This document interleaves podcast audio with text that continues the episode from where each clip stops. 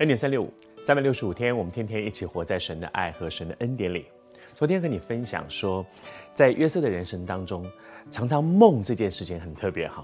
他17岁的时候，在那个之前他做梦，然后做了几个很重要的梦，他告诉了哥哥们，告诉了爸爸。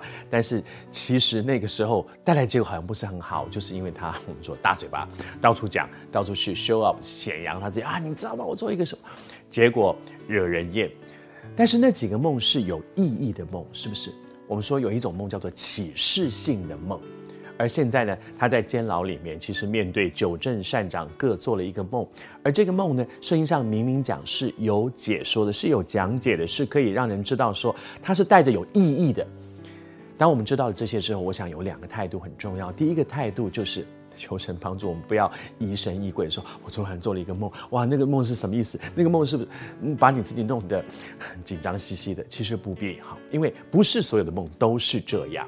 既然说那两个梦是有解说，特别说那两个梦是有解，换句话说，有些梦不是嘛，有些就没有，所以你不要把自己弄得紧张兮兮的，每次做了个梦就到处去问说这是什么意思。第二个部分，也不要否定，的确在圣经里面让我们看见神是会借着梦，借着异梦启示人一些他的心意的，的确会，所以你不能一竿子打算说根本不可能，胡说八道，不一定。那么关键在哪里呢？要去查验，要去查验，你去问主，你也许去问一些属灵的长辈，说我做了一个这样，我们到底是没有什么意义呢？去问，求神帮助我们在神的恩典里面。而9镇善长呢，也非常的烦恼，而这个时候呢，他们跑去问，他们在问约瑟，为什么会问约瑟？显然约瑟这个人已经累积了他们对9镇善长的信任度，就是他信任这个人，他们就问约瑟。然后约瑟说，解梦不是出于神吗？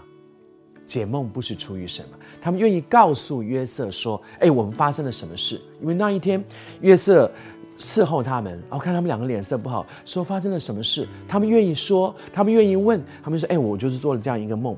其实对他们来讲，恐怕还不是真的是要问约瑟，只是他们信任约瑟，愿意告诉约瑟说我们发生了什么事。